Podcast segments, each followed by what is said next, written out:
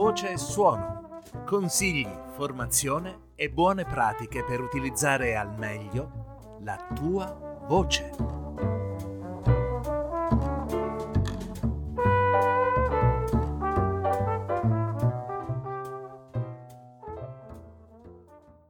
Ciao a tutti, sono Angelo Callipo. Ho sempre lavorato con la voce nel corso della mia carriera teatrale, dei miei studi teatrali, ho sempre avuto a che fare con la voce, mi sono sempre occupato di voce e continuo a farlo ancora adesso. Se stai ascoltando questo podcast, vuol dire che anche a te interessa la voce e anche interessa il modo con cui usarla e arrivare ad usarla il meglio possibile. Questo podcast si chiama La voce è suono. Um, e la voce è suono nasce da un'idea, un'idea che è arrivata nel lontano 1992, dopo la lettura di questo libro magnifico che invito tutti a leggere, un libro di Corrado Bologna dal titolo Flatus Vocis, Metafisica e, e Antropologia della voce, edito dal Mulino appunto nel 1992, ormai lontanissimo, ma un libro assolutamente ancora perfettamente trovabile e rintracciabile nelle librerie librerie o negli e-commerce.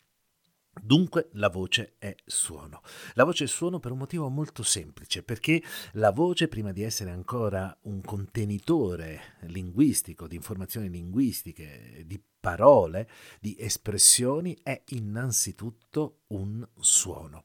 Perché eh, è vero che nessun linguaggio è pensabile senza una voce, ma è pur vero che tutta una vasta gamma di emozioni, soprattutto le emozioni molto intense, suscitano un'emissione della voce eh, senza suscitare necessariamente del linguaggio.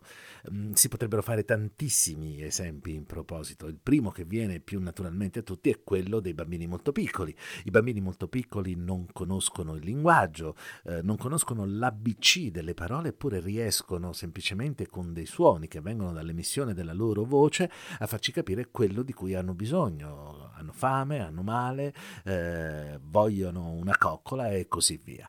La semplice emissione della voce, quindi la semplice emissione del suono, fa sì che essi diventino molto comunicativi a prescindere dal linguaggio.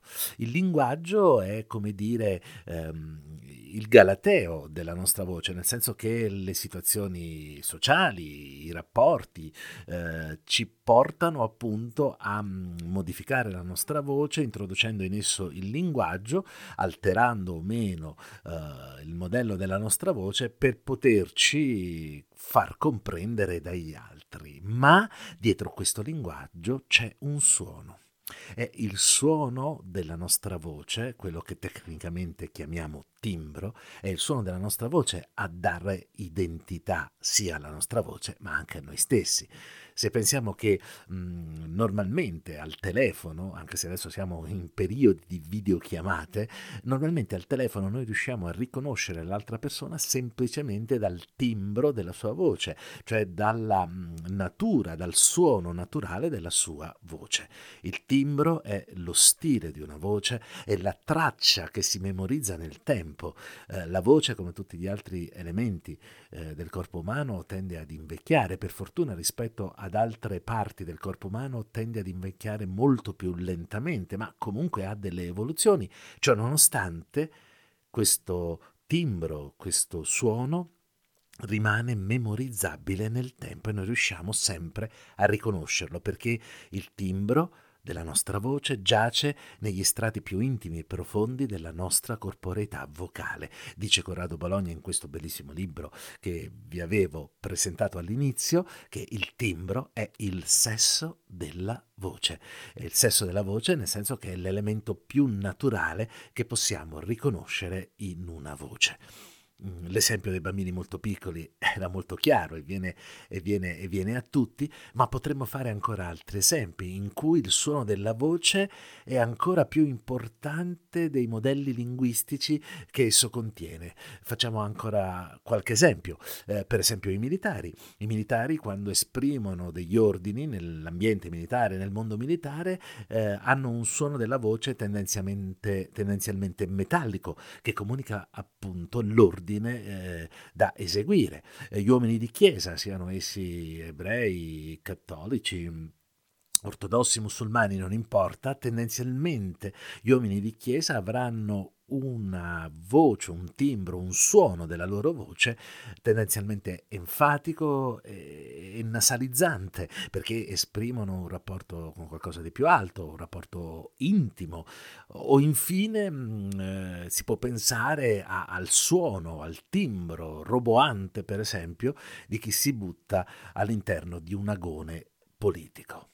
Dunque, effettivamente, la nostra voce, prima di essere contenitore di parole e di lingua, è un suono. E questo è molto interessante, molto interessante, è qualcosa a cui dobbiamo fare eh, caso, dobbiamo cominciare a pensare, quando apriamo la nostra bocca per comunicare, per metterci in rapporto con gli altri, cominciamo a fare, eh, a fare caso a, al suono, al suono che viene, a quell'elemento naturale. Scopriremo poi nei prossimi podcast anche come cercarlo questo tono naturale in modo da poterlo far nostro e usare quando ci serve.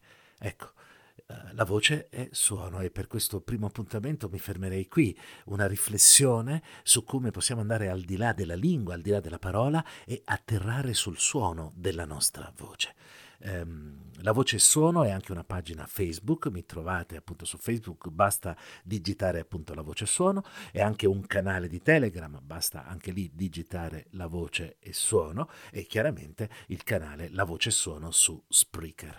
Um, per contattarmi la mail la trovate un po' dappertutto, angelocallipo-gmail.com um, uh, trovate le informazioni e troverete le informazioni anche sul sito di prossima, di prossima uscita anche per i corsi online eh, che, mm, che faccio con i quali appunto ci confrontiamo sull'uso della voce.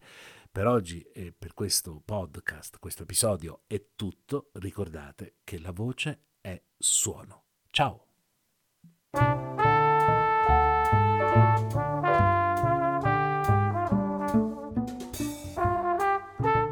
Voce è suono consigli, formazione e buone pratiche per utilizzare al meglio la tua voce.